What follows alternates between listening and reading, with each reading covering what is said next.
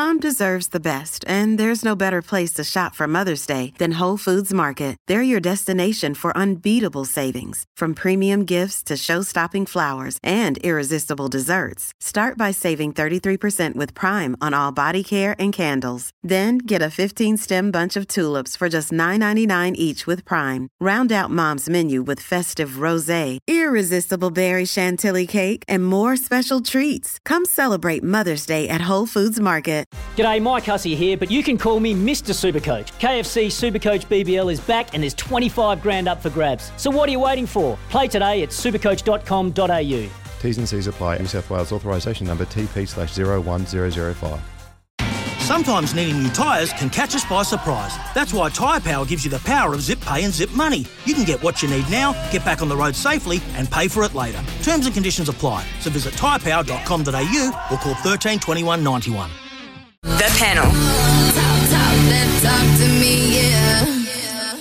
Alex Chapman, Hamish Bidwell with us this morning. Uh, Alex, if I, I, can start with you, please. Uh, a bit of bleating, I, I, think, coming out of the camp from uh, uh, Scott Robertson on the fact that he's had to dig so deep in his player pool this time around. I'm not sure he's going to get a lot of sympathy from around the country, but it's probably indicative, though, when your uh, previously strongest franchise is going that deep. It's uh, it's indicative of where everyone's going.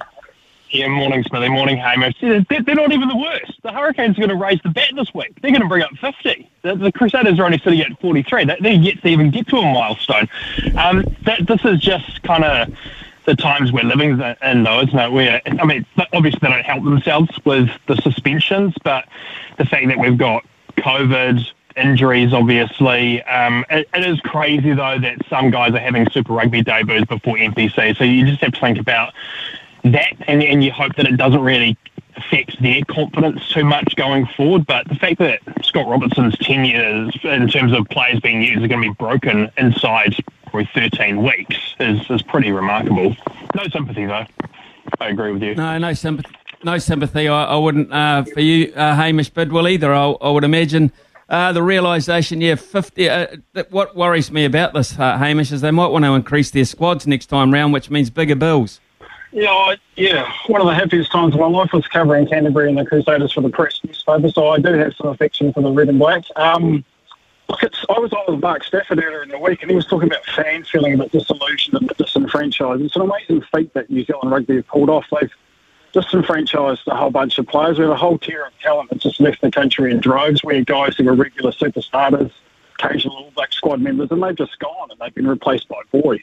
So we have All Blacks playing under sufferance. We have kids with no runs on the board playing, and that would be fine if the disillusionment didn't extend to coaching too. Once where we had guys like Boyd and Rennie and Joseph coaching teams, guys who were international test rugby ready to, to that level, we, we have guys we have guys doing their apprenticeship, their coaching apprenticeship. You know, we don't you know, you can mitigate for the loss of a tier of talent, you can mitigate for the loss of depth if you have actually some quality coaching, but we don't have it. And so we have this cycle where we have boys being promoted before their time. We had coaches who were inadequate in terms of being able to get them up to speed for the rigors of Super Rugby, and it's all because no one sees a path here for themselves. They don't see uh, New Zealand Rugby cares about them, wants them here, and so they go. And it's a, it's a, cycle that I don't see um, stopping in a hurry. The other cycle, Hamish, which uh, I'm, I uh, don't see stopping in uh, a hurry, is diminishing crowd attendance either, and I, am not quite sure what the answer is there. Is it is it something that, uh, as a as a journo, you look at uh, week by week and and take note of? Well, we're all used to year mentions, aren't we? We all think that everything was better once upon a time, but Super Rugby actually was better, and it actually was better within a two or three years ago. Like it's an inferior product, and the disillusionment, I think, with head office has extended to fans. I think people were just tired of rugby in New Zealand. They're tired of New Zealand rugby. They feel they're being lied to. They feel that appointments don't make sense. They feel that reviews don't add up, and they just generally have had enough. And so, rather than you know, people who love the game are now apathetic to it, and that's that's a real issue. Alex, uh, if you weren't involved in the media, would you go to sport? Oh, that's a great question. Um, would I still go to sport? God, you really made me think here, Smithy. Probably, um, but not nearly as much as I'm fortunate enough to be able to do so now. And I think this weekend is going to be a real litmus test in terms of the interest of the New Zealand rugby public in the game here. Because if you ever wanted the contest in the last 18 months, then we've got it at the moment. And just look at the the disparity which is slowly being closed between New Zealand and Australian sides, apparently. Um, and I was listening to your multi before, and the fact that the, the, the Chiefs are still seven and a half point favourites, and the Brumbies, who are the, by far the best Australian team, and playing some really, really good, exciting footy, are paying three twenty five at the tab. Um, I, I mean, i would definitely be jumping on that. Side note, but to go back to your original point, probably not, and definitely not rugby. If, if I'm to go to sport, then it's more like for the experience and who I'm with. And most of my mates aren't going to go out of their way to go and watch rugby. Well, see, Hamish, you've had sport in the blood. Your dad, yourself, etc. You've been writing about sport for decades between you. Uh, it suggests to me you have got a genuine love of sport to make it your livelihood and to make it your living as such. Uh, I, I, just wonder uh, if you had to put the pen down and and, and uh, you had the option to go to McLean Park next week, Hawke's Bay, Manawatu, would you go? I'd go if my son wanted to go. It's really hard when your hobby becomes your, your job. Um, you do get a bit jaundiced, and as you go along and you actually see how the sausage is made, and you know that the people that you're dealing with perhaps aren't as remarkable as, as, as you were led to believe as a kid, um, you, you, your attitude does change. So I try hard to see it through my son's eyes. He's, he's 11 going 12, and he does still have people on a pedestal. He is interested in things that I've long since stopped being keen about. So I, I try for his sake if he wants to go to something, we go. And I, I put my big boy pants on, I smile, and I try and make it a fun experience for him. But to answer your question, if I had to go as a punter, my interest in going is nil to anything. Okay. Wow. That is interesting. It is absolutely interesting. Uh, we're going to take a short break, fellas. Uh, we'll come back with uh, two or three other topics uh, to talk about, but it's 10.30 uh, now here on SENZ and time for Arawa's update. Big talk, big opinions, the panel. Right, uh, we'll talk a, little bit of money in sport now, and the money around sport. Uh, Ten thirty-two here on the panel with Hamish Bidwell and Alex Chapman. Uh, I see Ajaz Patel is uh, Hamish. Uh, Ajaz Patel has, has put his uh, Test wicket shirt up for grabs. This is the one that he got ten wickets with. It's uh, been beautifully showcased and signed as well. Uh, I think it's up to uh, this morning around eighteen thousand dollars. Uh, I just wonder what it would be worth if it was perhaps Anil Kumble's ten wicket one in India. Oh, you couldn't write a big enough check. It'd be absolutely huge. Um, I do like this. Um, you see a lot of stage managed or manufactured acts of kindness around sport, but this seems really genuine. Um, Ajaz had a child on, in Starship. He really appreciated the care, and he's doing something off his own bat, which I, I really admire. Um, I'm interested more broadly in whether he's going to play any cricket in England or how much cricket he does play. I'd, I'd be a lot happier if Joe Root was still England captain and, and uh, Broad and Anderson were still on the outer. But as, as I look at how the two teams might line up, I'm a bit worried for New Zealand. I am too, actually. And in fact, you, you give up, uh, you bring up a good subject, which we probably weren't going to talk about this morning, but we will. Uh, we will have to use spin uh, in England. Okay, it's June, but uh, over the course of those three pitches where we have actually won test matches on, that's the one thing in our favour there, and history suits us at those three grounds. Uh, I, ju- I, just wonder about uh, Patel and his influence uh, on that series, bearing in mind it's been forever.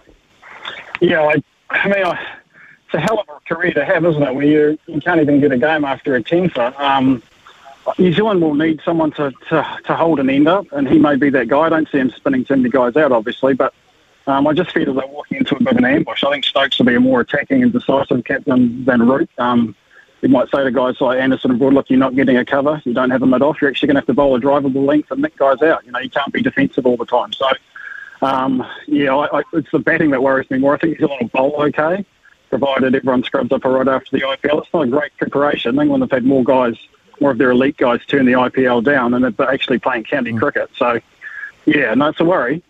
Yeah, we've only had uh, one really turn it down. Uh, Kyle Jamieson, of course, whose uh, contract was astronomical last year. God knows what he would have got this year. It wouldn't have been that much, I would imagine, on performance, Alex. But yeah, certainly they are dedicated towards, uh, I think, flying the flag at home more out of necessity, England. Uh, the Patel thing, though, Ajaz Patel and, and the shirt, the auction value around $18,000. Good stuff.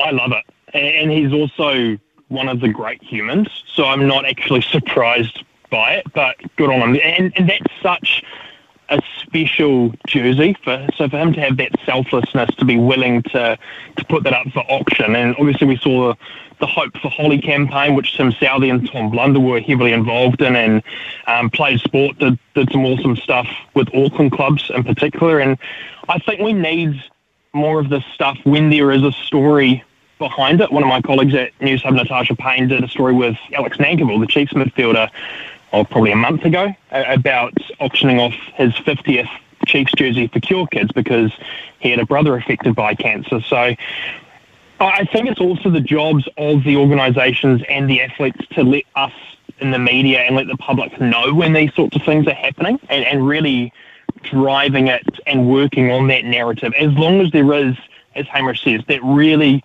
personal, important connection, doing it just for the sake of it, don't bother. But, like, for example, the Blues are doing a campaign for Tonga this week. And so at media this week, they put up Ofa Tu'ungafasi and Dalahangahu, who both have Tongan connections. I'm all for that. It, it's when there isn't kind of a purpose behind it that I, I do struggle with. Alex, what chance Papua New Guinea becoming the 18th um, unit in the uh, NRL? What chance? I mean, New Zealand have uh, been tr- looking to get a second team in there, one based out of Wellington. Papua New Guinea beating Wellington to the punch. Is that a possibility for you? I don't know a massive amount of, about Papua New Guinea rugby league. To be honest, I get excited when they play in World Cups and they put on some really good hits. And apparently, rugby league's massive over there. But apart from that, I, I think the finances and the logistics would be the two big issues and the, the hurdles that they'd have to overcome. We saw it with um, Moana Pacifica and Super Rugby and the Fijian Drua as well. Um, is it the obvious option? Probably not. They probably need a team in Perth or Tasmania before they even think about taking it to, well, even to New Zealand probably, let alone Papua New Guinea. But uh, overall, I'm, I'm, I'm all for growth in the game. They just need to be smart about it. There's a book coming out, Hamish, uh, very shortly, uh, written by a fellow by the name of Alan Shipnuck, the un- unauthorised biography of Phil Mickelson. He gets the headlines again this morning, Phil, uh, on the basis that it will be revealed. Uh, he has uh, lost, in a space of about three to four years, over a period, he lost 62 million New Zealand dollars gambling. Gambling. Uh, this is the bloke we're led to believe is one of the one of American sports fans' most um, most popular blokes. Um, I'm not sure how he's going to come out of this biography. It's not just that. It's as soon as he got involved with the Saudi stuff, it's been open season on him. I've heard people on podcasts such as Brandel Chamblee, who's obviously a, a playing peer of Mickelson's now a golf analyst. Pat Perez, who's still on the tour, absolutely giving him a kicking. You know, terrible guy. He's conned you all thinking into he's a decent fella. He's made so much money. He's a greedy so and so. he should have gone to jail once Pat Perez said about whether there were some murky dealings with KPMG once upon a time. Um, yeah, he's a really unpopular figure among the golf fraternity, and they're using this as the opportunity to perhaps make that a bit more public than it has been. Um, the whole Saudi thing in general is interesting, um, the whole sports washing scenario, and Lee Westwood was put under the pump a bit yesterday and tried to justify his desire to go in it. We've had Sergio Garcia throwing a Spaz on the course on the PGA Tour this morning and saying he can't wait to get on the tour in two weeks and get away from you people. So, yeah, I think some household names, some revered figures are, are going to sort of find their reputations a little bit diminished in, um, in the time to come. And yet, all of a sudden, this magnificent, uh, honest, uh, everything good about him, feel good player, Steven Alker comes along and takes the Champions Tour by storm. And what a great story that is, Hamish and, and not just him, Ryan Fox in the tie for the lead um, at the Belfry this morning. Like that's just golf's. A, I play for my sins. I'm a team golfer. I listen to a lot of golf podcasts, and I have a huge admiration for the way New Zealand pros do it. The the the, the tyranny of distance, the, the, the struggles to get on tours, to keep cards, to be away from families. Uh, we're not flashy in our golf. We don't have, you know, big names brilliant shot makers. We have grinders. We have guys that personify the humble New Zealand attitude. Alker and Fox are absolutely typical of that, and I, I admire them immensely. We're co-contending um, earlier in the week. Like we're very lucky with the people we have flying our, our golfing flag internationally. Alex Chapman, great night last night for the Phoenix, and a great night for finally for our franchises doing it tough in Australia.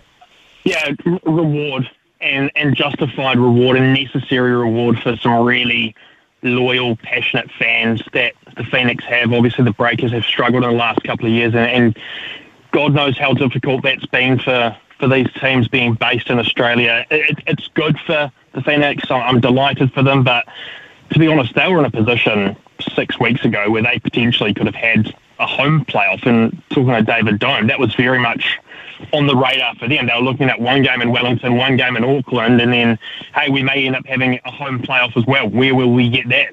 Or where will we host that so that we can get a decent crowd? So they stuffed that up a little bit, but overall, you know, the, the, the Phoenix train rolls on, and, and who knows where it'll take them. They, they're not playing delightful football at the moment. It's it's not pretty football, but they're really grinding out wins when they aren't being absolutely pantsed, which kind of seems to be the case at the moment. Either they get absolutely smashed or they grind out a, 1 0, 2 1 win.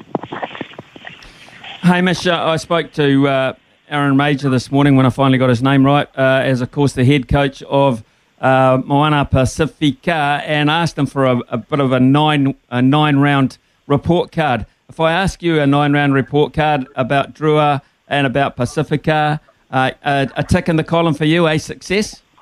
Oh, well, they're doing about as well as they can. They're not well resourced. They were on hidings to nothing. Um, they've been competitive. I think it was utterly shameful for the Hurricanes to lose to Moana Pacifica um, at Mount a few weeks back. But um, they're, the they're teams that people wish be success, but they need to be able to, to stand on their own two feet, to be well resourced financially in terms of playing staff. Um, I think the idea of it, the concept is fantastic. I'd like to see the Pacific Islands become our some of our major rugby rivals. I'd like to see it become a different pathway for players out of school rather than just throwing a lot of them with NZR and, and, and the All Blacks. Like I think we've seen with Tonga Rugby League that we can have uh, a local rivalry. We can have um, spectacle and theatre and noise and grounds. Um, we don't really have that at the moment. You know, you're asking before about how do we get fans to crowds. Well, the Tonga Rugby League thing, that was a phenomenon. And I think we can do that on the international rugby stage as well if we allow the Moana Pacifica to um, develop and, and, and, and, get some runs on the board. Like I just think we need some colour and vibrancy. We need to engage different parts of our community, and I think this is a way to do that. Yep, I agree. I absolutely agree, and I, I just go back to that crowd at Suva last weekend, and just uh, I won't say it reinvigorated me, but it did excite me ever so slightly. Uh, 1042 here on SENZ. That was the panel this morning, Hamish Bidwell and Alex Chapman. Thank you very much, gentlemen. Have a great weekend, uh, whatever you're involved in, whether it be watching or writing about uh, sporting activities. And we'll catch up with, with, you again shortly. And of course, we'll have another panel uh, with two new panelists on Monday morning around about 1020. When making the double chicken deluxe at Macca's, we wanted to improve on the perfect combo of tender Aussie chicken with cheese, tomato, and aioli. So, we doubled it. Chicken and Macca's together and loving it. Ba-da-ba-ba-ba. Available after 10.30am for a limited time only.